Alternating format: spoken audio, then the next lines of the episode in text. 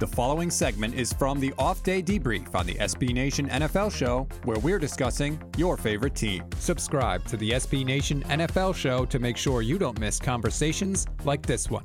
Oh, BLG is hates Justin Fields. I don't hate him.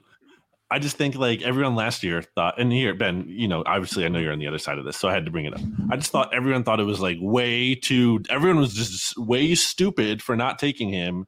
And like the Bears outsmarted the, the Bears, who are notoriously terrible at evaluating and further developing quarterbacks. Like they got it right this time. They outsmarted everyone. Like it's like, well, I was like, maybe not. Like maybe he is a little worse. Obviously, I get the intrigue. I get the potential, get the upside. I'm not saying he's hopeless. I'm just saying mm-hmm. like I think there were more red flags than people seem to think there were when everyone just thought the Bears were geniuses for drafting it. Justin Fields is not going to take the step next year because the Bears roster sucks. Sure, and that's okay? fair. Right, and and and quarterback destiny and quarterback landing spot are very tied together, and so. Mm-hmm.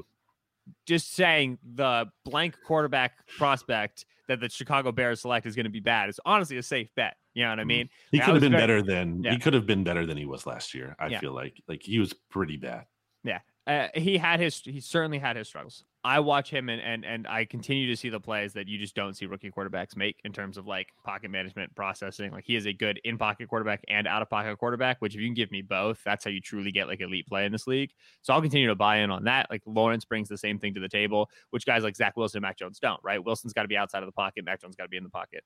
Uh, but yeah, I was very vocal about my love for Justin Fields last year. Loved him as a prospect. If you had told me before the draft that he was going to go to the Bears, yeah, I would have been a little bit more like, oh, it's gonna take some time, um, because the landing spot is is so critical, and the fact that the Bears' new front office with Ryan Poles is very clearly taking this rebuild the long way, right? And and he's like the offensive line is still terrible, the wide receiver room is really bad, means that's going to be another tough year for Fields, and every game that he has to play with that bad supporting cast is another game in which he's going to continue to ingrain the bad habits that yes he absolutely already has. So it, it is concerning for fields right now. These these first two years are so important and he's just not going to get the support that i think any quarterback could have grown under that context you can hear the rest of this conversation by subscribing to the sb nation nfl show wherever you get your podcasts